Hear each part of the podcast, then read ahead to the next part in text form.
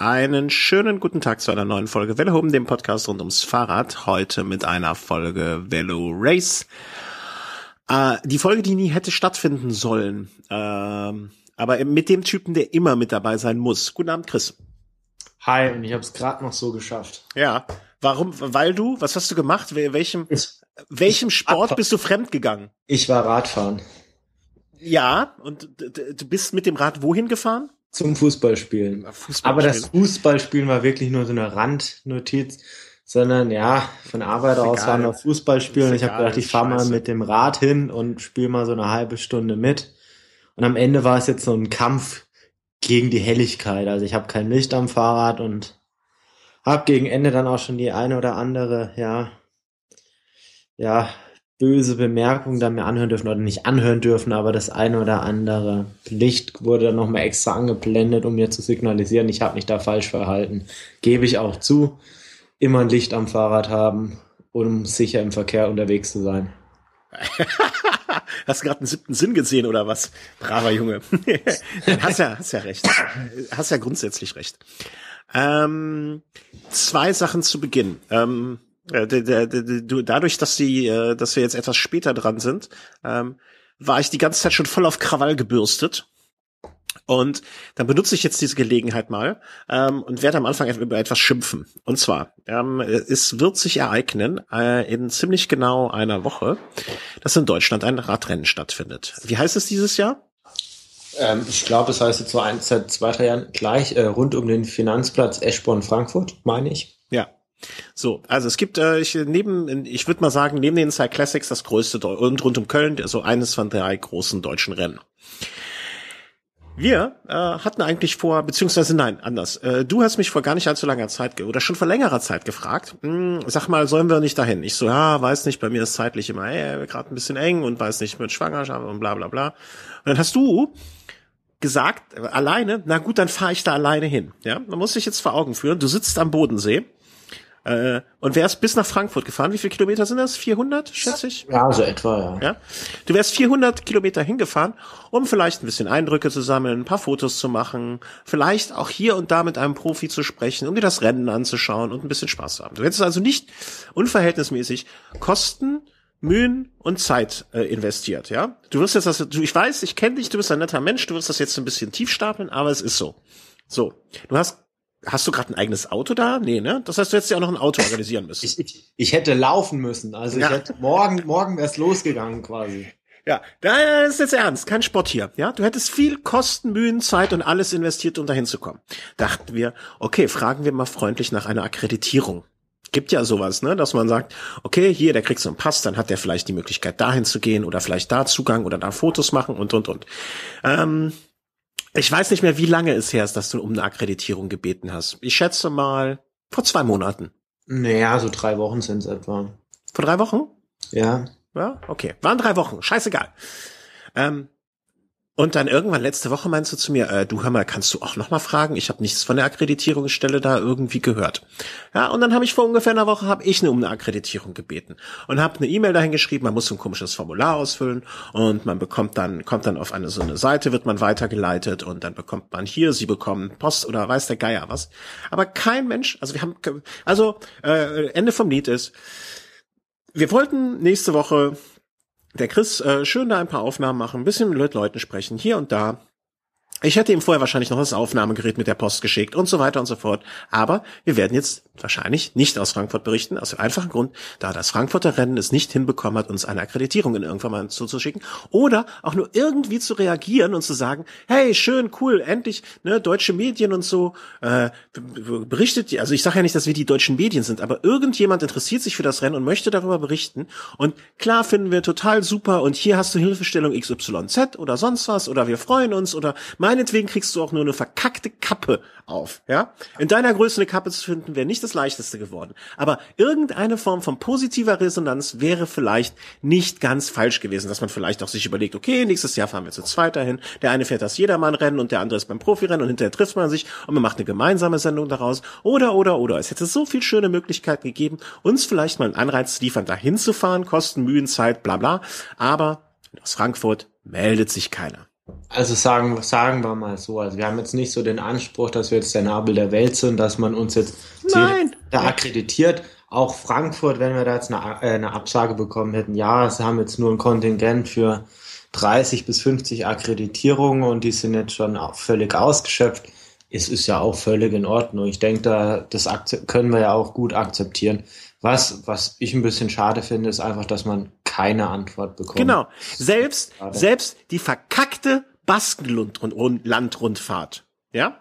Ja, aber komm, jetzt sag jetzt nicht verkackt. Also das ist ein sehr, sehr schönes Rennen. Ein sehr, sehr schönes Rennen, ja. Aber selbst die antworten aus ihrem verkackten Baskenland auf einem verkackten Berg oben mit einer Internetleitung, die verkackt klein ist, beantworten die einem per eine E-Mail, Okay, es hat auch ein bisschen gedauert, die das muss ich zugeben. Die Aber, schicken Bit für Bit mit dem Esel nach Deutschland. Genau, die schicken Bit für Bit den Esel oben vom verkackten Baskenland Berghügel runter nach Barcelona und dort da, da sitzt dann ein kleiner baskischer Junge in der in der Diaspora und, und bastelt daraus ein kleines äh, E-Mailchen, was er dann dem Vollidioten aus Köln schickt, ja, auf Baskisch natürlich. Ich verstehe kein Wort, aber man kriegt zumindest eine Resonanz. Ja, äh, Absage super, egal. Ne, dann braucht man sich aber zumindest keine Gedanken mehr machen, boah, wann schicke ich dem Chris jetzt noch das Aufnahmegerät? Der, der Chris muss sich keine Sorgen machen, wie er das Auto organisiert kriegt. Nichts, irgendwas, ja, also irgendwas. Wenn jemand also, jemand aus der Organisation von Frankfurt kennt und der das gerade hört, ja, sagt vielleicht da einfach mal Bescheid. Es soll uns eine Absage schicken, meinetwegen. Nur irgendwas wäre vielleicht nett. So. Oder einen Song. ja. ja, aber bevor jetzt die Sendung zu negativ wird, also es gab ja auch schöne Momente in den letzten Tagen und in den letzten Wochen. Ja, als ich, als ich gerade eben eine Vierteltafel Schokolade gegessen habe, das war ein schöner Moment in meinem Leben. Das stimmt. so. Aber nur während des Essens, danach hast du es wahrscheinlich bereut. Nein, ich bereue nicht. So, apropos nichts bereuen. Letz, äh, letzten Samstag, ähm, Sonntag, Moment, ich muss was trinken. Hm.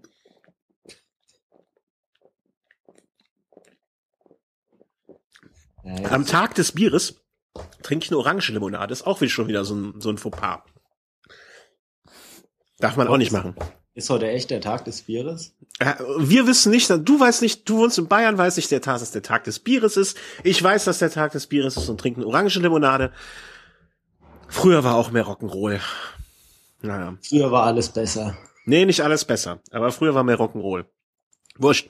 Also, ähm, wir haben am letzten Sonntag uns zusammengesetzt, virtuell, und haben äh, das Amstel Gold Race geguckt. Und da, wie wir ja schon, glaube ich, zweimal angekündigt haben, wir demnächst keinen Mixler-Account mehr haben werden, wir also das Livestreaming, auch so eine Geschichte mit dem Livestreaming, ja. Ich habe gedacht, streame ich heute noch mal live, so, so Abschiedsrunde. Auf meinem verkackten Rechner funktioniert irgendwas mit dieser Livestreaming-Software nicht. Seit äh, Berlin. Ja, alles geht den Bach runter. Naja, äh, wo war ich stehen geblieben? Amstel Gold also, Race. Ganz ehrlich, ich war auch schon mal auf einer Exkursion im Osten. Ja, ich erinnere mich. Da ist auch alles den Bach runtergegangen. Also ich sehe da einen gewissen Zusammenhang. Das mit der Technik und dem Osten, das wird ganz, ist ganz, ganz schwierig. Ja, deswegen hat der Markus die Aufnahmen auch im Aufsturz, die sind ja auch nichts geworden. Die sind auch nichts geworden. Und das war ja im ehemaligen Osten von Berlin, glaube ich. Ach, äh, ist alles, alles naja. Äh, also kurz, äh, Mixler wird es bald nicht mehr geben für uns wahrscheinlich, weil es einfach ähm, zu teuer ist. Also wir haben schon überlegt, ob wir es bei Patreon irgendwie einführen, so nach dem Motto, wenn wir monatlich bei Patreon eine gewisse Summe zusammenkriegen, dass wir es dann ähm, von diesem Geld finanzieren, dass wir wieder den Stream haben. Andererseits, wir hatten im Stream immer so zwischen, ich sag mal, 10 und 20 Leute ungefähr. Ähm, ob wir dafür den finanziellen Aufwand dann, also so gerne wir es machen würden. Aber ist eine ganz andere Baustelle. Ähm, wir hatten deswegen Google Hangout, On-Air Stream, Radio, Gedöns mal gemacht. Nicht nur Radio, also das war ja wirklich, das war ja Audio, Video, also das war ja Multimedia. L ein Augenschmaus. es war ein Augenschmaus. äh, wir haben am letzten Sonntag das Rennen äh, Amstel Gold Race kommentiert live ähm, in einem Stream da wir natürlich nicht die Bilder benutzen konnten, ähm, rechte Gedöns und so, haben wir äh, unsere blöden Gesichter in die Kamera gehalten dabei. Ja, also immer wenn ich, ich hab gesprochen habe. extra hab, dekoriert. Du hast extra aufgeräumt. Sag doch, wie es ist. Ähm, wir haben äh, entweder war ich zu sehen oder der Chris, je nachdem wer gesprochen hat, und haben das aufgenommen. Dachte ich mir, super, wenn wir eine Audio auf äh, Videoaufnahme haben, haben wir eine Audioaufnahme. Wenn wir eine Audioaufnahme Aufnahme, Audioaufnahme haben, können wir die Spur extrahieren und daraus eine Podcast-Folge machen. So war der Plan. Aber dann. die Aufnahme aus YouTube zu exportieren war ja noch kein Problem, aber die Aufnahme war so schlecht, ähm, dass ich mich echt geschämt hätte, daraus eine Podcast-Folge zu machen. Deswegen auch für einen Eimer. Ja, ähm, die Anzahl der Leute, die zugeguckt haben, war auch nicht so unbedingt ganz viele. Vielleicht äh, war das noch extern irgendwo, keine Ahnung. Aber ähm, ja, also Google Hangout, On Air, Stream, Gedöns, keine Lösung für Livestreaming bei uns. So, hätten wir dahinter auch einen Haken gemacht, wir haben es ausprobiert, aber deswegen ist das jetzt auch die Folge, die nie hätte stattfinden sollen, weil wir dachten, wir machen aus der Folge eine, äh, also ne, aus dem Livestream eine Folge. Heute Rede, viele, viele Rede, wenig Inhalt. Deswegen aber, ähm, ich werde das an dieser Stelle jetzt verlinken. Ähm, könnt ihr das gerne euch nochmal anhören oder wenn ihr Interesse daran habt, quasi die nie veröffentlichte Folge euch anzuhören, könnt ihr die via YouTube anhören. Aber wir gehen deswegen trotzdem nochmal ganz kurz auf die Sachen ein, die wir in dieser Sendung behandelt haben. Vor allem, das ist ja auch wichtig, weil es sind ja wirklich große Momente, die es da nochmal zu kommentieren gilt. Ne? Genau. Ähm, fangen wir an. Äh, Paris-Roubaix, grandioser Sieg ähm, fantastisch. John Degenkolb, der erste seit Josef Fischer, seit 200 Millionen Jahren, ein Deutscher bei Paris-Roubaix gewonnen. Herzlichen Glückwunsch. Da hat er die Schranke durchbrochen. die, die Bluthirnschranke. Ja, nein, äh, ohne Flachs. Äh, wir haben es am Son äh, Sonntag schon mehrfach gesagt. Das war echt fantastisch und ähm, es hat äh, tolle Bilder. Ähm, seine Mannschaftskollegen haben sich tierisch gefreut. Sein Fahrrad hat sich gefreut. Es war das erste Mal. Ich weiß gar nicht, ob wir Sonntag darüber gesprochen haben. Es war auch das erste Mal, dass es so eine Art Fahrradpodium gab. Ist dir das aufgefallen? Hast du das gesehen? Es gab so ein Podium, wo die Fahrräder drauf standen. Ist dir nicht aufgefallen? Naja. Nee, darauf habe ich dann gar nicht mehr geachtet. Ja, da äh, warst du schon beim Sonntagsbraten. Nein, da war ich wahrscheinlich schon am Feiern. Hast du ekstatisch gefeiert? Na, natürlich, weil wenn John gewinnt. Ich dachte, du hättest eher gefeiert, dass Bradley Wiggins nicht gewonnen hat. Ja, das eine schließt das andere nicht aus. Es bedingt Wobei, es sogar. Also ich hätte ihm natürlich schon auch einen größeren Auftritt gegönnt. Also so ein Bradley Wiggins so zum Abschluss seiner Karriere nochmal auf dem Podium hätte schon was gehabt, aber nach all dem Getrommel in den letzten, ja, eins, zwei Jahren hätte man doch ein bisschen mehr erwarten können. Also er hat da eine große Attacke geritten, die wurde relativ schnell von Steva neutralisiert und danach kam eigentlich nichts mehr. Und am Ende war der beste Sky-Fahrer war ein Luke Rowe oder oder wie man es ausspricht, weiß ich nicht. Aber da hätte man dann doch von Bradley Wiggins vielleicht doch ein bisschen mehr erwarten können. Allerdings John Degenkolb hat das Ding auch absolut verdient gewonnen. Ja. Klasse Teamtaktik gerade am Ende. Barte Backer auf die Verfolgungsjagd, der zwei Ausreißer geschickt. Degenkolb allein dann die Lücke geschlossen zu Barte Backer. Barte Backer hat ihn noch ein bisschen gezogen. Überragend von Degenkolb. Ja, also der an dem Tag hat wirklich, also es ist, äh, ist eines der Rennen, wo man hinterher sagen kann, an dem Tag hat wirklich der Beste gewonnen äh, wird heute noch mal bei einem Rennen so ausgesprochen, äh, angesprochen, ausgelobt werden. Aber äh, in, in dem Fall absolut. Also ich, ich war ein paar Minuten vor Ende schon ähm, irgendwie, fand, dachte ich mir, ach ja, jetzt ist gleich vorbei und Degenkolb gewinnt. Also ähm, man, man, als ich, als ich so diese in Anführungszeichen finale Gruppe gefunden hatte, ähm, als Peter Sagan sein Fahrrad in den Busch geschmissen hat, ähm, als äh, Bradley Wiggins abgemeldet war, da war für eigentlich für fast jeden klar, das kann nur, wenn jetzt alles gut geht, wenn alles normal auf Degenkolb hinauslaufen. Ja, also Degenkolbs Ziel muss einfach sein, mit anderen Fahrern oder äh, im Velodrom von, von Roubaix noch dabei zu sein und dann hat er einfach am Ende von so einem drei, äh, 250, 260 Kilometer Klassiker alle Trümpfe auf seiner Seite. Der einzige, der ihm vielleicht nach so einer Distanz noch gefährlich werden könnte, wäre vielleicht ein Alexander Christoph, aber der war zu dem Zeitpunkt nicht mehr vorne mit dabei. Von daher absolut verdient und überragend nach Mailand Sanremo gleich das nächste Monument. Also egal, was jetzt noch kommt, eine ganz, ganz große Saison von, von John Degenkolb. Ne? Jetzt vielleicht diese Saison, vielleicht sogar dann noch der erste Tour-Etappensieg, man weiß es nicht, also es gibt ja wieder eine Kopfsteinpflaster-Etappe, auf der er sicherlich Chancen haben wird. Aber ich habe ja auch vorhin nicht zu Unrecht erwähnt, ja, er hat die Schranke durchbrochen, das war jetzt so ein bisschen so ein versuchtes Wortspiel. also, ein Wortspiel, was man erklären muss, kann nur schlecht gewesen sein. Ja, es gab ja jetzt ja auch nicht nur sportliche Aspekte bei dem Rennen. Äh, nein, genau. Äh, wie schon vor ein paar Jahren, als damals, ich glaube, Cancellara gewonnen hat, äh, wie auch bei dem äh, U23-Rennen von Lüttich-Bastogne-Lüttich, äh, gab es mal wieder ja the, the Bahnschranken-Incident. Ähm, die Schranke ging runter und diesmal ähm, ist es besser gelöst gewesen, hatte ich so den Eindruck, als beim wie beim letzten Mal. Also das Rennen wurde neutralisiert. Ähm, es wurde sozusagen keine Strafen ausgesprochen, obwohl die Möglichkeit ja bestanden hätte. Also man hätte ja hinter, es sind ein paar Fahrer durchgehuscht, zum Glück hat es keinen erwischt, im Sinne von, äh, wurde es ein Unglück passiert. Und man hätte hinterher auch, glaube ich, herausfinden können, wer es gewesen ist, wenn man es denn gewollt hätte. Aber ich glaube, die Neutralisation, die dort stattgefunden hat, war die, ich will mal sagen, vernünftigere Lösung. Wobei sowas während des Rennens natürlich immer sehr, sehr schwierig ist, weil die Fahrer, die jetzt direkt dann, wenn die Schranke runtergeht, aufgehalten werden, so, so schnell verstehen die ja gar nicht, was da los ist. Und das versteht auch die Rennleitung in dem Moment nicht. So eine Entscheidung, wir neutralisieren jetzt, die kann ja dann auch erst nach einer gewissen Zeitdauer da jetzt wirklich fallen. Und das bedingt für viele Fahrer erstmal, oh, was mache ich jetzt? Versuche jetzt noch durchzuhuschen, vorne geht die Post eventuell ab und da wurden jetzt auch von vielen Fahrern dann ja, vielleicht auch gefährliche Entscheidungen getroffen. Also die einen oder anderen sind, während die Schranke noch runtergegangen ist, noch durchgefahren. Aber es gab wirklich auch Fahrer, die bewusst, als die Schranke schon unten war, nach ein paar Sekunden sich noch durchgeschlängelt mhm, hatten. Ja, ich, ich, ich glaube auch, äh, ne, weißt du, im Adrenalin und äh, in, im Eifer des Gefechts äh, treffen der Fahrer Entscheidungen, ähm, die, die, die, die, die nicht vernünftig sind. Und solange nichts passiert, ist das auch alles, finde ich, noch ähm, nicht entschuldbar, aber kann man sagen, okay, so ist der Mensch nun mal. Aber ich fand, dass die, äh, das von Seiten der Rennleitung ähm, muss einfach vorher, vor allen Dingen, wenn das schon mal vor ein paar Jahren passiert ist, einfach klar sein, okay, wenn die Schranke runtergeht und das Feld wird dadurch geteilt, wird diese Entscheidung Neutralisation getroffen. Wir, sind, wir haben ja meistens ist ja vor dem Feld, kurz davor, irgendein Kameramotorrad oder irgendein Motorrad der Organisation. Ähm, und der neutralisiert dann einfach. Ne? Und das, äh, das, das muss einfach vorher vielleicht nochmal auch äh, in so einer, es gibt ja vorher ein Briefing, wird es den Leuten einfach gesagt und gut ist. Also ich kann mir das auch nicht vorstellen, dass es eigentlich, das kann eigentlich nicht so schwer sein, weil so ein, so ein, sowas passiert halt nun mal regelmäßig.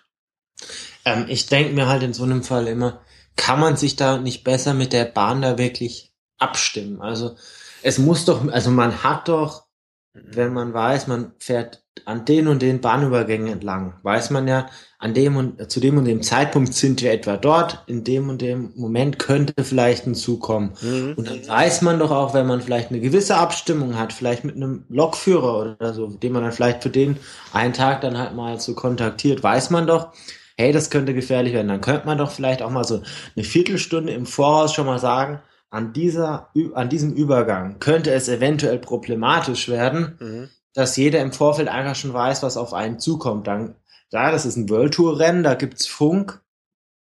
Dann könnte man die Fahrer dafür schon mal so ein Stück weit sensibilisieren, weil die Fahrer sehen dann halt, wenn vorne die Post abgeht, nicht unbedingt dann halt dieses Rationale. Mhm. Überhaupt nicht. Und ich denke auch im Nachhinein, ja, ein Stück weit spielt es schon, spielt es schon eine Rolle. Also wenn du halt vorne mit durchkommst und du weißt, es ist neutralisiert, kannst du vielleicht zwei, drei Minuten ein bisschen locker treten, ein bisschen durchschnaufen. Die, die aber von hinten wieder versuchen ranzukommen, nachdem die Schranke hochgeht, die geben erstmal Vollgas, um da wieder voll dran zu sein. Ja, aber das, das ist dann, aber weißt du, wenn die, wenn die von hinten kommen, äh, wissen, dass da vorne neutralisiert ist. Am besten wird das Feld vorne angehalten. Ne? Das ist ja der bestmögliche Case. Einfach überall kurz Stopp, anhalten, resetten, wir warten jetzt, bis durch ist. Ähm, das ist doch die einfachste und fairste Lösung. Also ich, ähm, klar, wenn die jetzt noch irgendwie mit äh, 15 kmh durch die Gegend rollen, das tut jetzt auch keinem weh. Weißt du, dadurch verschaffst du dir auch keinen Vorteil, wenn du als Pro, wenn der eine Profi vorne irgendwie zwei Kilometer mit 15 kmh fährt und hinten kommen sie irgendwie zwei Minuten später dann an. Ähm, naja, es ist, halt, es ist halt schon so, ich glaube, dass ich, ich weiß nicht mehr genau, bei welchem Kilometer es war, aber es war zumindest, meine ich, nach dem Wald von Ahrenberg. Und das ist ja, ja. schon eine erste selektive Sektion. Mhm.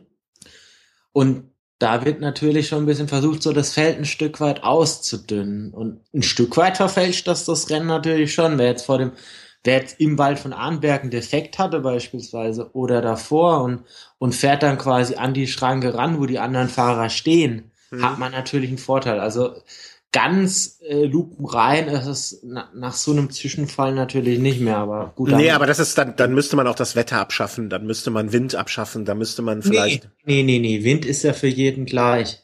Ja, aber dann kommt man vielleicht mal in ein böiges Gebiet und dann ist vielleicht mal eine Windhose oder so. Weißt du, das ist halt, das, das gehört für mich für einen Outdoor-Sport Radrennen dazu. Klar, zwei Minuten jetzt an so einer Schranke stehen oder eine Minute oder wie lange es war, ähm, verfälscht natürlich das Ergebnis, aber dann man hat ja, mal Glück. Stell dir, stell dir das jetzt mal bei einer Bergetappe vor, so ein irgendeinen Namen, vielleicht Contador reist 50 Kilometer vor dem Ziel aus und ähm, ja, und dann kommt 10 Kilometer, zwei, äh, 10 Kilometer vor dem Ziel er hat noch eine Minute Vorsprung. Bahnschranke. Er muss anhalten, das Feld kommt ran. Vorsprung weg. Und ich sitze jubelnd vor der Glotze.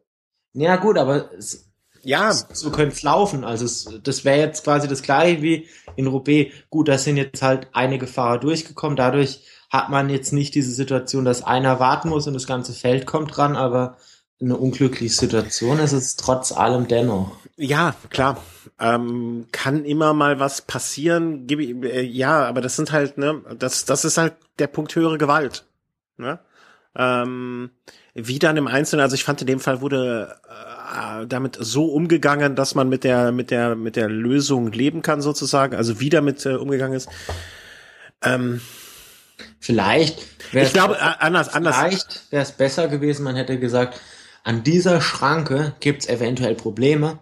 Wir halten dort alle Fahrer an, stoppen die Zeit und lassen die Fahrer in dem und dem Abstand wieder los.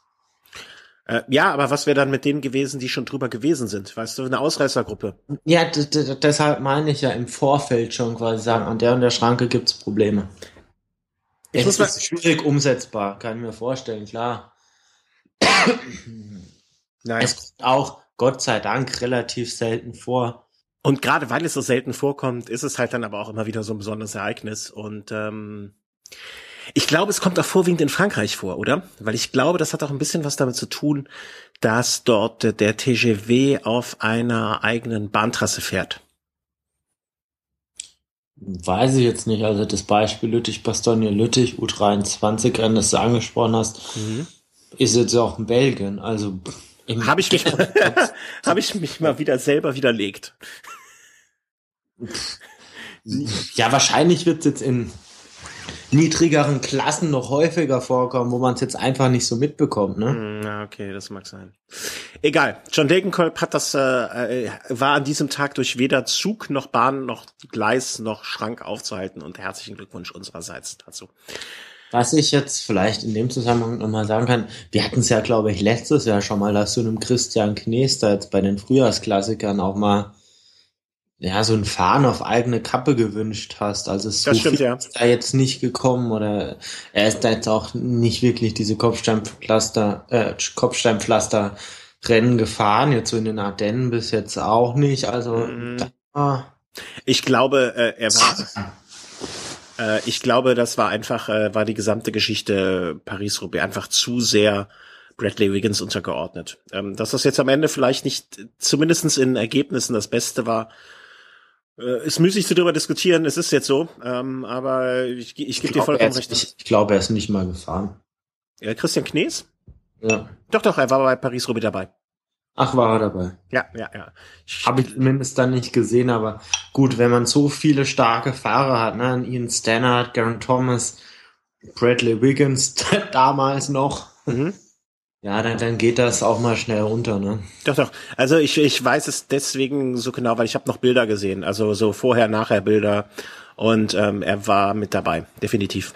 Ähm, ich, wenn ich das richtig gesehen habe, hat er relativ am Anfang des Rennens wohl äh, auch viel Nachführarbeit geleistet oder viel Tempoarbeit gemacht. Ob das jetzt ähm, äh, was das jetzt am Ende gebracht hat, äh, das mag jetzt auf dem anderen Blatt mal stehen.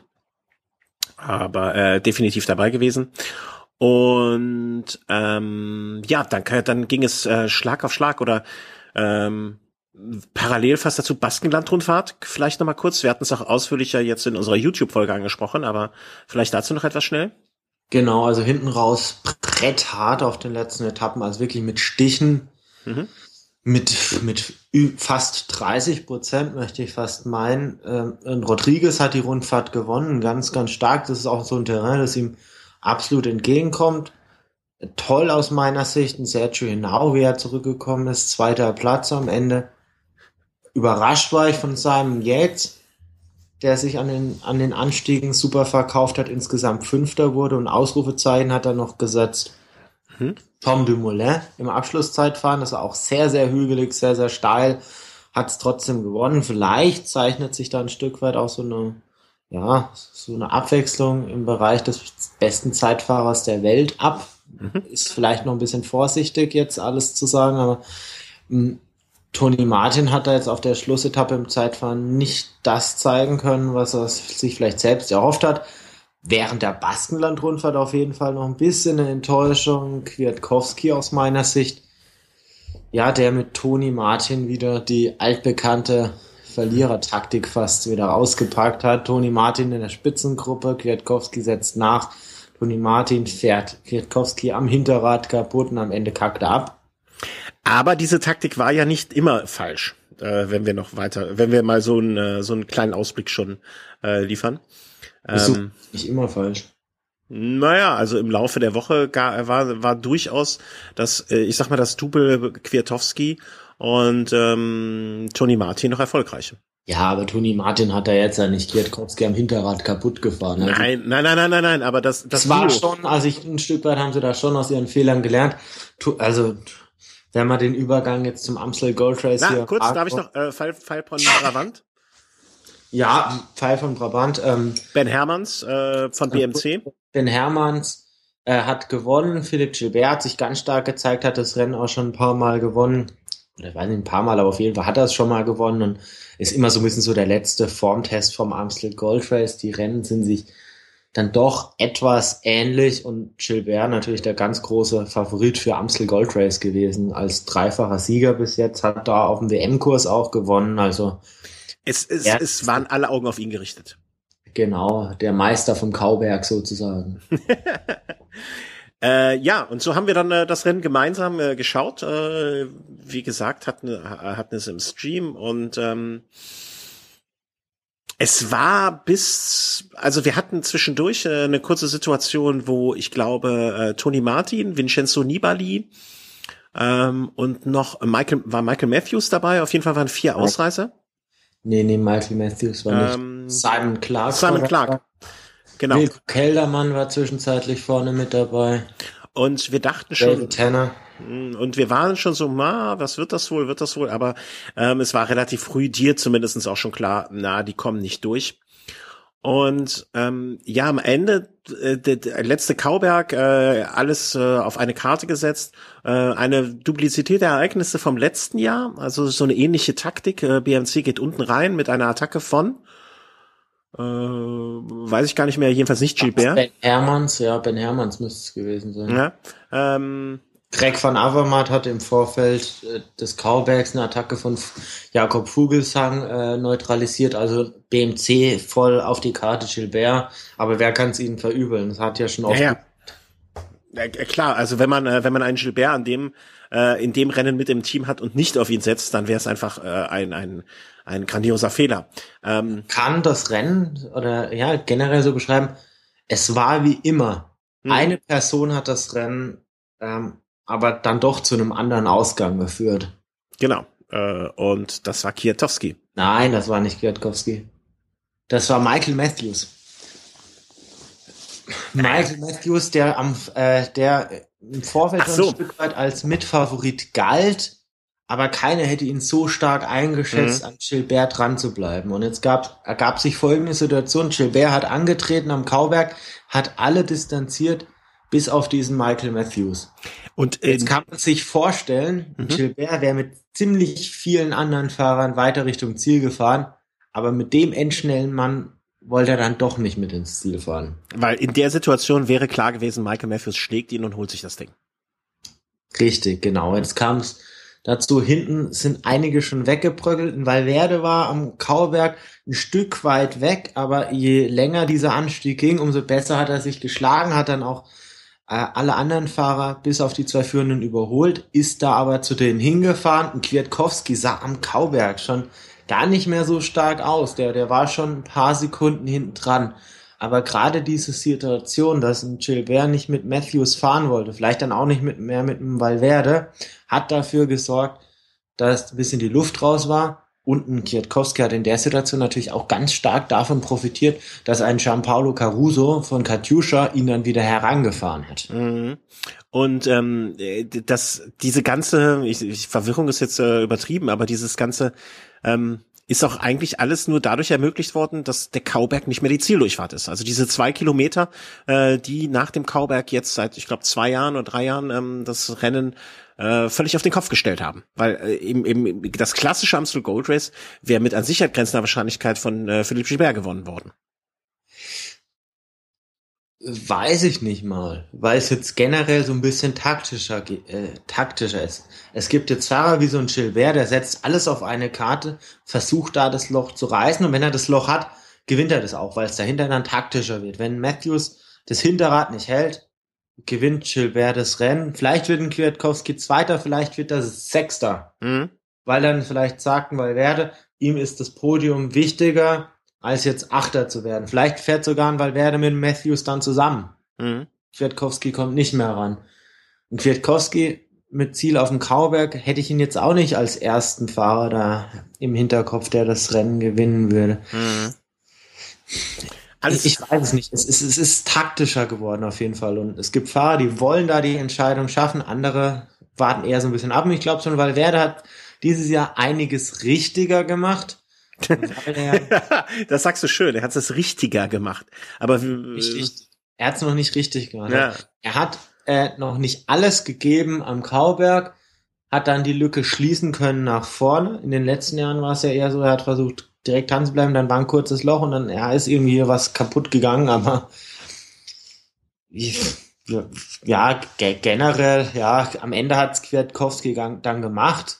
Mhm. Gegen den Matthews ja dann auch. Also für mich dann schon ein Stück weit überraschend, dass ein Matthews sich da hat typieren lassen, aber der ist wahrscheinlich zu sehr in den roten Bereich gegangen. Damit. Das glaube ich auch, ja. Aber allein diese Qualität mit einem Gilbert bei dieser Attacke da mitzugehen, das hätte ich ihm niemals zugetraut. Und nee. das war richtig bockstark. Ja, aber, aber er hat halt hinten raus dafür bezahlt. Also das, das sah man äh, meiner Meinung nach sehr eindeutig.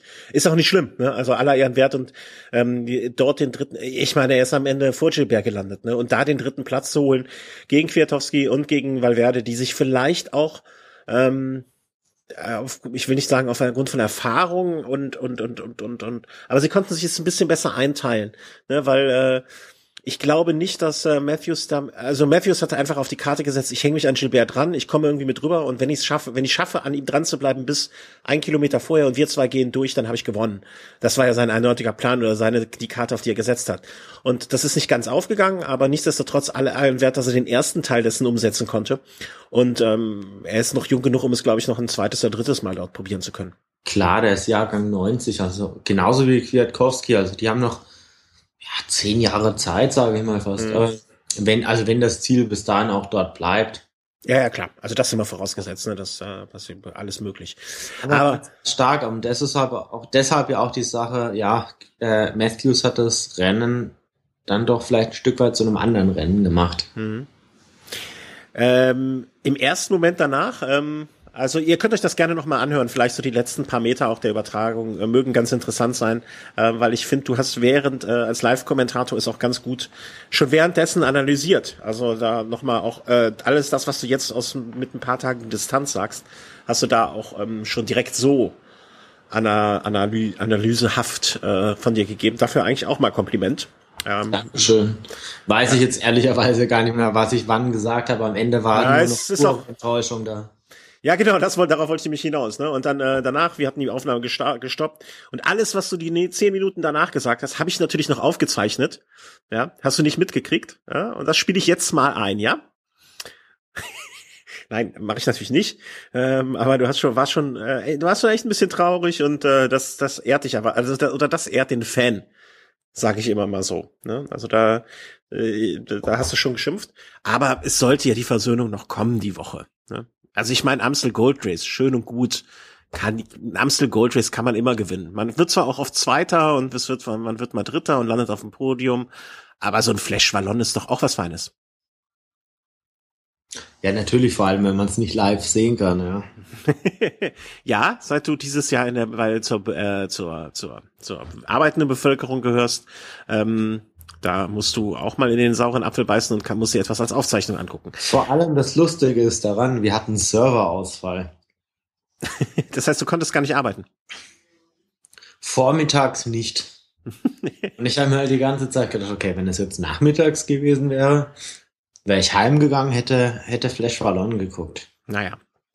Aber mein Gott, also ich bin ja froh, wenn die Server funktionieren und man arbeiten kann. Also absolut. Mhm. Und Lob an dieser Seite, auf, an dieser Stelle. Es gibt da eine wunderbare äh, Website, steephill.tv. Ich habe sie mit Sicherheit schon mal erwähnt.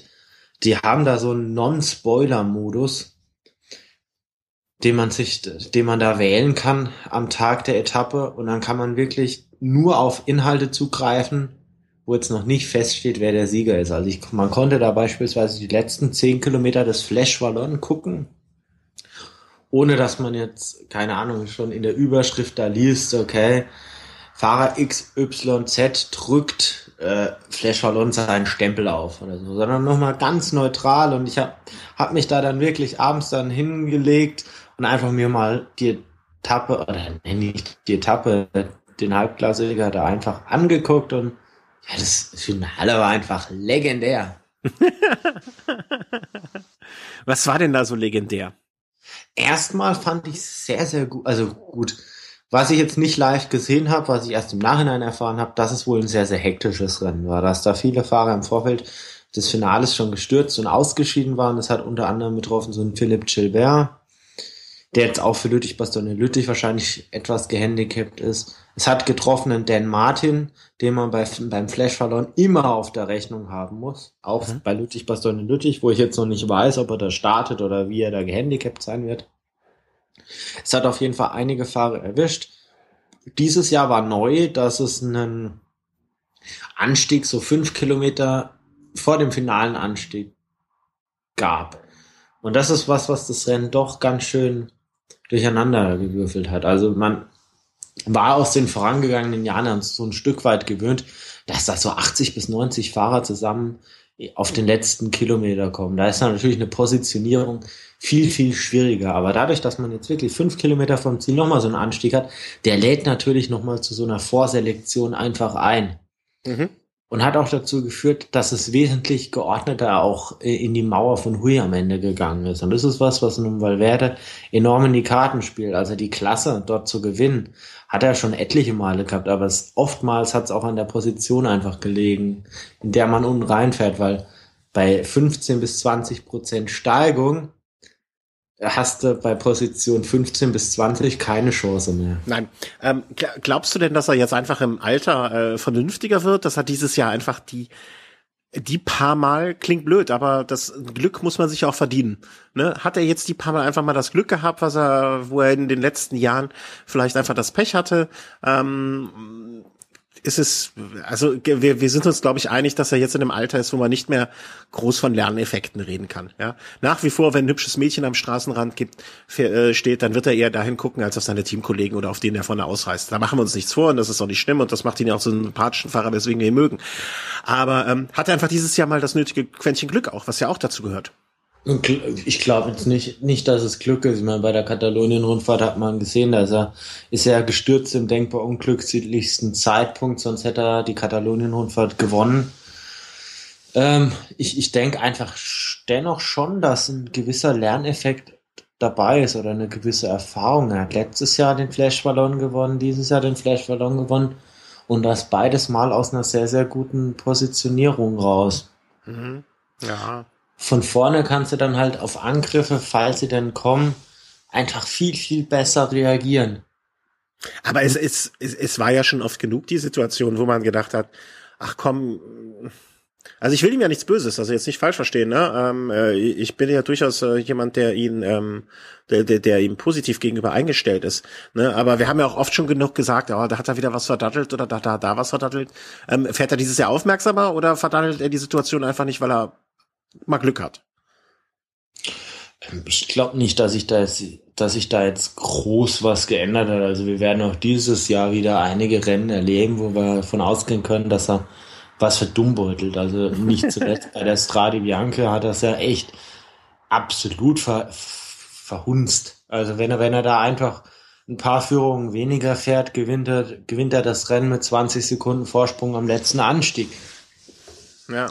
Aber mein Gott, also ein Stück weit lernt man halt immer dazu. Und letztes Jahr hat das sehr, sehr gut gemacht und das Rennen gewonnen. Dieses Jahr hat das sehr, sehr gut gemacht und das Rennen gewonnen. Dreimal Flash verloren. Er ist jetzt auf Augenhöhe mit einem, mit einem Eddie Merckx. Hm.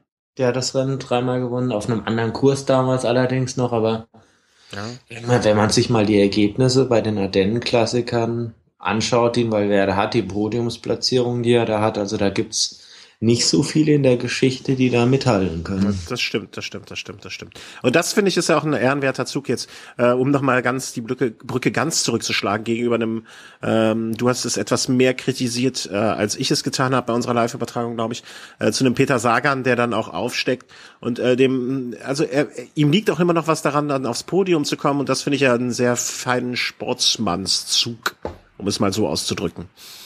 Ähm, es, ist halt, es ist halt ein wahnsinnig konstanter Fahrer. Also so ein konstanten Fahrer, wie es ein Valverde ist, äh, habe ich jetzt in den letzten zehn Jahren kein zweites Mal erlebt.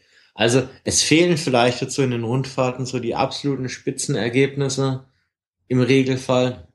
Was eine Tour angeht, klar sind da gute Ergebnisse dabei er hat jetzt nicht so die absoluten Glanzpunkte in vielen Saisons, wenn man jetzt mal so, ja gut, Flash verloren, San Sebastian, das sind, sind schon Glanzpunkte, aber er ist einfach, wenn er startet, ist er im Regelfall fit. Also er hat halt nicht so, so, so einen Saisonaufbau von wegen, man sieht ihn von Februar bis Mai nicht, dann hat er mal ein Ergebnis und dann fährt er die Tour und dann ist die Saison gelaufen. Das ist was, was ich bei ihm sehr, sehr schätze. Also er hat ein sehr, sehr dosiertes Rennprogramm, gerade in den letzten Jahren. Also da legt die Teamführung auch sehr, sehr viel Wert drauf, dass er nicht verheizt wird.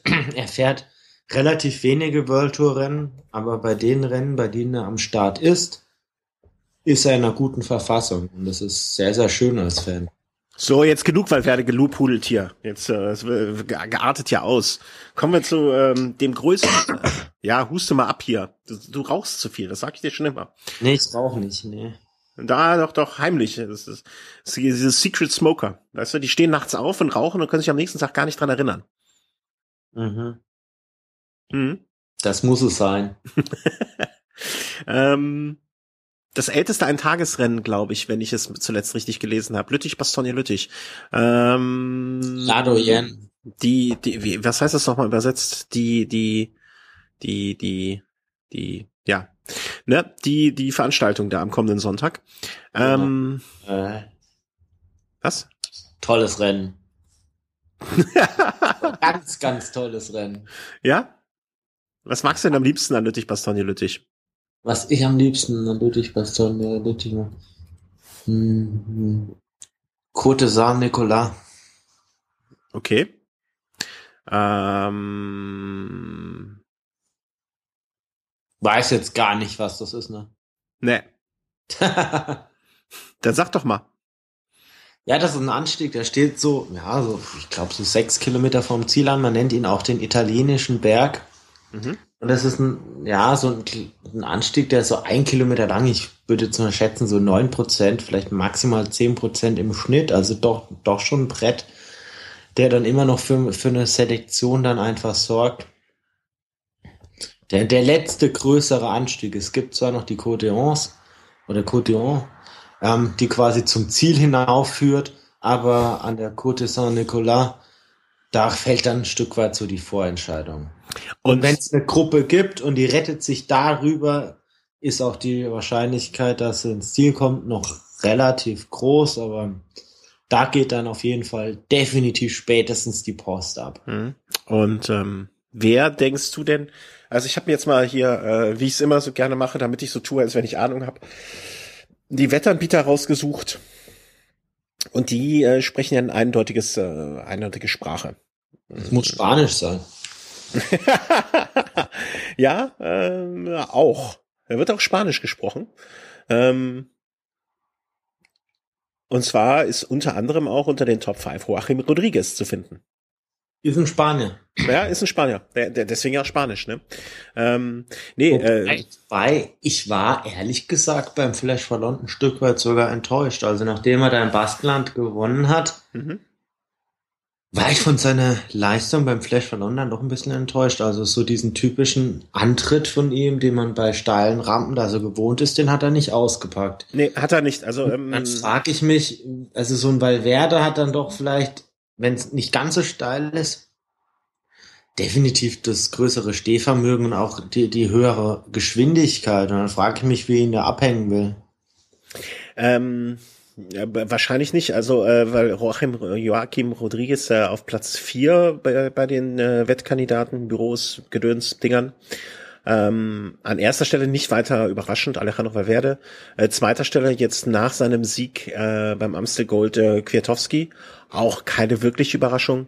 Ähm, dann noch unter den Favoriten Daniel Martin, Nibali, Gilbert, der wohl offensichtlich dann doch starten wird. Er wird starten. Man, man ist halt jetzt, man, man darf gespannt sein, inwieweit ihn ähm, der Sturz beeinträchtigt. Also er hat gemeint, er hat äh, Abschürfungen und die Vorbereitung sei jetzt nicht optimal, aber ja, vielleicht plöfft er da jetzt ein bisschen und hm. Auf Platz 12 übrigens schon dein Freund Mollema. Ja, Wahnsinn. Nein, äh, im Ernst, Lüttich, Bastogne, Lüttich am Sonntag und ähm, äh, bist du denn jetzt schon heiß auf das Rennen? Also äh, jetzt mal auf deiner ähm, äh, Aktivitäts- oder ag nicht Aggression, sondern äh, Anspannungspotenzialskurve. Wo, wo, wo, wo verorte ich dich denn da? Hm. Also Lüttich Bastogne Lüttich ist für mich jetzt so, wenn ich jetzt an Valverde denke, was könnte er zu erreichen, ist schon, ist es schon die Nummer drei. Ja. Der Rennen, die er gewinnen könnte. Also wäre wär schon ein ganz, ganz großer Erfolg. Da gäbe es jetzt nur zwei Rennen, die ich jetzt wirklich höher einordnen würde. Aber das, das wären? Platz eins wäre die Tour, Platz zwei wäre die WM. Okay, ja, die Tour, also dass er nochmal die Tour gewinnt. Ähm, nee, ja, wie gesagt, also die Tour ist unrealistisch. Die, die WM, da, hat er jetzt so oft verkackt. Das ist eigentlich schon das Gesetz der Serie. Also da wird, wird er auch weiterhin verkacken. Also, also ist das am Sonntag ein Festtag. Deswegen hast, hast du übrigens gesagt, lass uns Amstel Gold Race äh, live kommentieren und nicht äh, Lüttich Bastogne Lüttich. Äh, da würde, da bin ich zu aufgeregt. Ja, da, da, ja, das stimmt. Äh, das ehrt dich ja nur. Also das äh, keine falsche, keine falsche Scham deswegen. Ähm, das ist schon in Ordnung. Ähm, Abends äh, hätte ich jetzt, habe ich mir jetzt gedacht, okay, gut, unter Umständen wird das jetzt auch ein Sprint aus einem 30-Mann-Feld. Das war ja im Endeffekt fast so. Mhm. Hätten Valverde vielleicht auch Siebter oder Achter werden können. Keine Ahnung, wenn er dann rausnimmt, vielleicht auch Achtzehnter. Aber Lüttich, Bastogne, Lüttich ist so sein Lieblingsrennen. Aber wie jetzt mal, äh, also die, die Wettanbieter äh, schätzen ihn als Favoriten ein. Ähm, ja. Kwiatowski nach seiner äh, hervorragenden Leistung letzte Woche sehe ich nur sehr, sehr knapp dahinter. Ne? Also ähm, auch wenn die Quoten relativ eindeutig sind für Valverde, ähm, wenn Kwiatowski sich die Woche gut erholt hat, und das wird er mit Sicherheit, ähm, dann, ist, ich, ich will nicht sagen, sehe ich ihn gleich auf, aber ich, ich, ich kann mir vorstellen, dass es ein sehr spannendes und sehr schönes Rennen wird. Also was jetzt auf jeden Fall Valverde weiß, ist, man muss den Kwiatkowski ein Stück weit vor dem eigentlichen Finale schon Mühe befahren. Mhm. Absolut. Also Kwiatkowski hat bei jedem Rennen, das scharf gefahren wurde, verkackt. Muss man jetzt einfach mal so sagen. Also ob das jetzt Baskenland war, ob das jetzt Flash Verloren war, ob das bei Natur war, ob das sonst wo war der, der kann einfach keine Stu äh, zwei Stunden auf hohem Niveau einfach da mal so ein mürbes Ausscheidungsfahren durchstehen. Oder lass es eine Stunde sein. Das kriegt er einfach nicht gebacken. Der, der kann mal für zehn Minuten eine Topleistung bringen, aber dann ist es vorbei. Das muss man wissen. Was für Valverde, glaube ich, gut ist, ist, dass ein Simon Gerrans, obwohl ich jetzt nicht hundertprozentig einschätzen kann, in welcher Form er ist, vielleicht noch nicht hundertprozentig da ist aufgrund seines äh, seiner Verletzung. Mhm. Und ich glaube, schon Valverde vor so einem Simon Gerns dann doch so ein bisschen, möchte nicht sagen Angst, aber Respekt hat, weil so ein Simon Gerns dann doch ein ganz, ganz endschneller Mann ist und so ein Gerns vielleicht eine ganz andere Rennintelligenz dann nochmal mitbringt. Also ein Gerns hat, hat schon immer aus seinen Möglichkeiten sehr, sehr viel gemacht. Mhm. So ein Gerns weiß dann halt einfach ab einem gewissen Punkt, ich hänge mich jetzt einfach an Valverde ran und versuche ihn im Sprint zu schlagen. Mhm. mhm.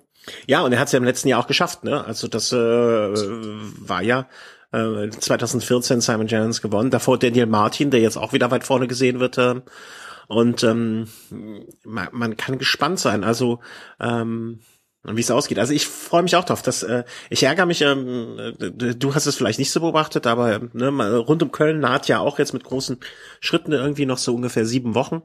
Und ähm, langsam müsste ich ja auch mal anfangen zu trainieren. Ähm, ich bin halt nicht in so gutem Trainingszustand wie du und kann nicht von 0 auf 100 loslegen.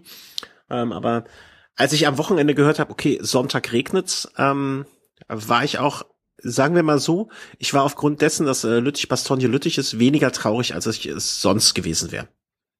Also ich bin da auch schon äh, sehr, sehr guten Mutes und freue mich darauf.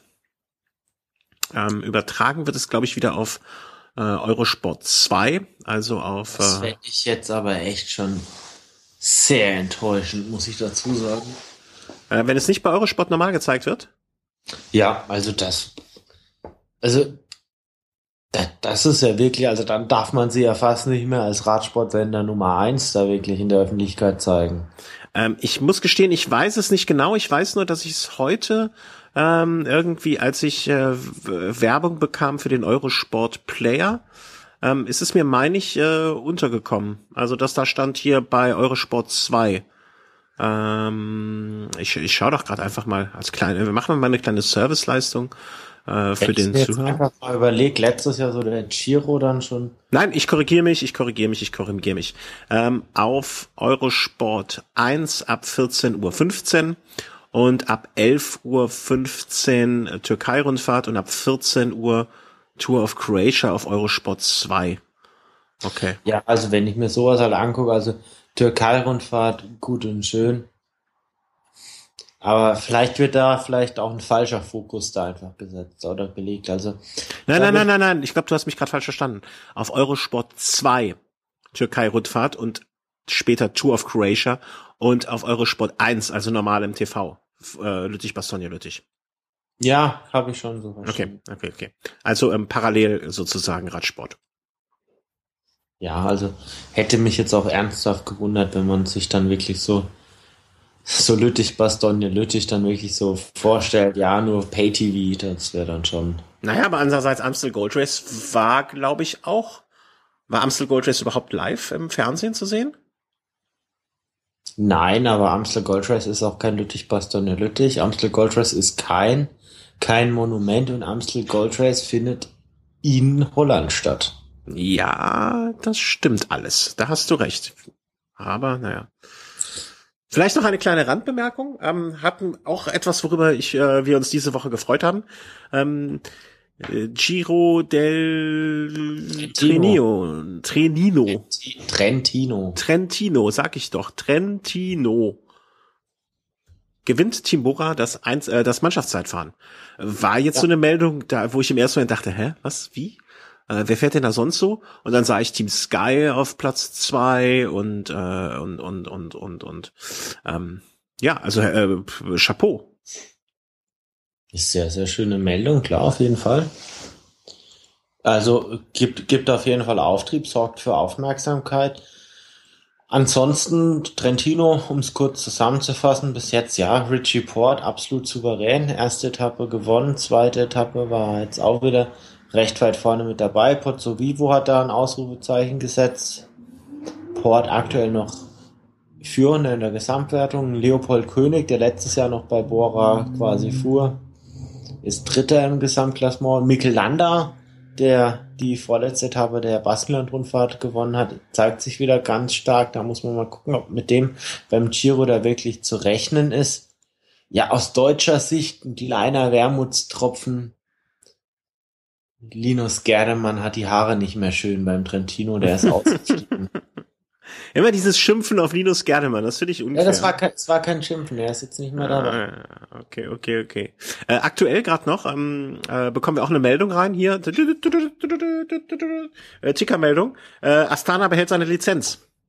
Ähm, ich, ich werde aus der Meldung, äh, die mir hier gerade reinge reingereicht wurde, äh, nicht ganz schlau. Es wirkt ein bisschen auf mich so, so nach dem Motto, okay, ihr behaltet eure Lizenz, ähm, so ein bisschen auf Bewährung. Also es ist nicht so, äh, steht so wortwörtlich nicht in der Meldung, aber ihr behaltet die. Aber wir werden euch weiter beobachten. Und ja, das, das will, also ich glaube, das ist so eine Meldung, die wird auch nach der nächsten Dopingmeldung noch so weitergeben. Also ich glaube, da hat man vielleicht ein Stück weit dann auch Respekt oder Angst vor den Reaktionen, die es da gibt. Also es gibt ja jetzt auch schon, Jakob Vogelsang hat da offen angekündigt, sollte die Lizenz entzogen werden, würde er klagen. Ich weiß es gar nicht, inwieweit da so eine gewisse Rechtssicherheit da überhaupt besteht, ne? Ja. Und solange das alles so schwammig ist, klar für die Fahrer, die eventuell äh, dopingfrei unterwegs sind oder man geht jetzt mal von aus, jetzt so im besten Falle, dass der Großteil da jetzt ohne illegale Substanzen unterwegs ist, ist es natürlich ein schwerer Schlag, ne? mitten in der Saison da rausgerissen zu werden. Jetzt stehen die ganz, ganz großen Rennen an. Für die Fahrer, vor allem für Landa, Nibali, Aru, würde es mich natürlich freuen, wenn, wenn sie ihre Saisonziele da verfolgen können. Sie bereichern ja auch das Rennen, also muss man ja schon auch so sehen. Also ich denke, jeder will bei der Tour de France einen Titelverteidiger am Start sehen. Auf der anderen Seite muss man sich halt auch fragen, ja, wo führt das hin, wenn man gar keine Handhabe mehr hat gegen ein Team, das offensichtlich äh, das vermeintlich, das vermeintlich, ja, geil, nur ah, ich würde ich würde schon von offensichtlich sprechen und und das schon mehrfach äh, hinsichtlich der Fahr aus Fahrersicht auf jeden Fall gegen, gegen die Regeln verstoßen hat. Also es sind jetzt, es sind jetzt keine zwei Fahrer, das sind ja insgesamt jetzt schon fünf oder sechs Fahrer, die gegen, gegen die Spielregeln verstoßen haben. Mhm. Also es ist auch davon die Rede, dass, äh, ähm, dass sie jetzt einige Auflagen erfüllen müssen. Welche Auflagen das sind, wissen wir aber noch nicht. Also das wird noch nicht gesagt. Ähm, also ähm, alles ein bisschen schwammig und man, es, es gilt wohl, glaube ich, äh, das weiter im Auge zu behalten und zu sehen, ähm, was da, was da auf uns zukommt beziehungsweise was auf die Astanas zukommt und wie damit umgegangen wird und was da sich daraus ergeben wird. Aber ähm, zumindestens äh, erstmal äh, sportliche äh, Zukunft gesichert für die nächsten Wochen und Monaten. So, das war's eigentlich jetzt mit unserem schnellen Durchflug. Ähm, wenn das zu wenig war für euch heute, dann geht zu unserem YouTube-Kanal. Dort könnt ihr euch nochmal ähm, alles vielleicht etwas ausführlicher, was wir zu Paris-Roubaix gesagt haben und so weiter und so fort anhören. Ähm, ihr könnt noch mal, wenn ihr Lust dazu habt, äh, euch unsere Live Berichterstattung zum Amstel Gold Race anhören, wenn ihr möchtet. Ähm, in der kommenden Woche ist geplant ein Velo Snack. Wenn die Götter es wollen und wenn die Technik äh, stabil ist, werden wir es vielleicht auch streamen. Ähm, aber sicher möchte ich das jetzt echt nicht versprechen, weil äh, wie gesagt, ich hatte hier große technische Probleme und ob Markus es hinkriegt, wissen wir noch nicht. Vielleicht gibt's das, vielleicht auch nicht. Wenn es ihn gibt, dann auch voraussichtlich am Dienstagabend, 20 Uhr dann, wie immer ungefähr. Aber wie gesagt, immer noch alles ein bisschen ungewiss und äh, wie es mit dem Stream weitergeht, wissen wir auch noch nicht. Und ähm, ja. Ja, und auch wenn jetzt der Christian oder auch ich am Anfang ein bisschen schlecht über das Rennen rund um den Finanzplatz Eschborn-Frankfurt da gesprochen haben, es ist von der Streckenführung und auch vom Teilnehmerfeld, wenn man sich mal überlegt, John Degenkolb, der Lokalmatador, Alexander Christoph ist unter anderem am Start, am Start Damiano Cunego ist am Start, die deutsche Nationalmannschaft ist am Start, viele deutsche Teams. Auf, auf jeden Fall ein Rennen, das man sehr empfehlen kann. Ich war schon einige Male dort als Zuschauer. Also, wer am 1. Mai noch nichts, nichts vorhat, auf jeden Fall mal vorbeischauen. Also eine der wenigen Möglichkeiten wirklich in Deutschland da mal wirklich so ähm, ja Rennsportluft zu schnuppern aus dem Bereich Rennradsport, ja. Auf äh, Empfehlung. Auf jeden Fall. Also ich möchte in, in keinster Weise irgendwas gegen das Rennen sagen. Mich, äh, ich habe mich nur gerade eben ein bisschen in Rage reingeredet äh, bezüglich der Organisation und deren äh, der, der äh, Organisation und der Kommunikation, äh, die dort getätigt wird. Aber ähm, ich entdecke gerade auch, dass der, äh, dass das Rennen Eschborn Frankfurt, wie es äh, gerade heißt, aktuell ist, einen Twitter-Account hat. Hm, sehr schön. Da werden wir die doch gleich mal anschreiben und mal, äh, mal darauf hinweisen, dass wir da über sie gesprochen haben. Aber ich möchte dich darum bitten, dass in einem angemessenen Ton. Absolut. Absolut. Ich werde nur darauf hinweisen, dass wir äh, in, äh, dass wir auch über das Rennen gesprochen haben. So, ähm, vielleicht, äh, vielleicht, ähm, vielleicht bewirkt das ja doch noch was und äh, du kannst da doch hinfahren. Die werden mit Sicherheit, wenn sie jetzt wissen, okay, gut, wir reden schlecht über sie, werden sie mit Sicherheit milde walten lassen und uns natürlich noch mit einem Geschenkkorb da einladen. Ja, ich wünschte, dass du einen Präsentkorb kriegst. Genau, genau das äh, und den gönne ich dir von ganzem Herzen. Ja. Mit vielen bunten Blumen. kann man es schöner, kann man schöner eine Sendung beenden Vielleicht als so? Mit einem Amstelbier. Äh, wir wünschen dem Chris für, die, für den kommenden Freitag, dass er in Frankfurt ein Amstelbier und viele bunte Blumen bekommt. Und ich wünsche euch allen, äh, die zugehört Tulpen haben. Aus Amsterdam. Ja, Tulpen aus Amsterdam. Molle, Mollema für Bollema. Und äh, ich wünsche euch allen ein schönes Wochenende jetzt bei Regen und lasst äh, Lüttich, Bastogne Lüttich. Und dann ähm, sprechen wir uns, hören wir uns nächste Woche. Einen schönen Tag noch. Tschüss. Ciao, ciao.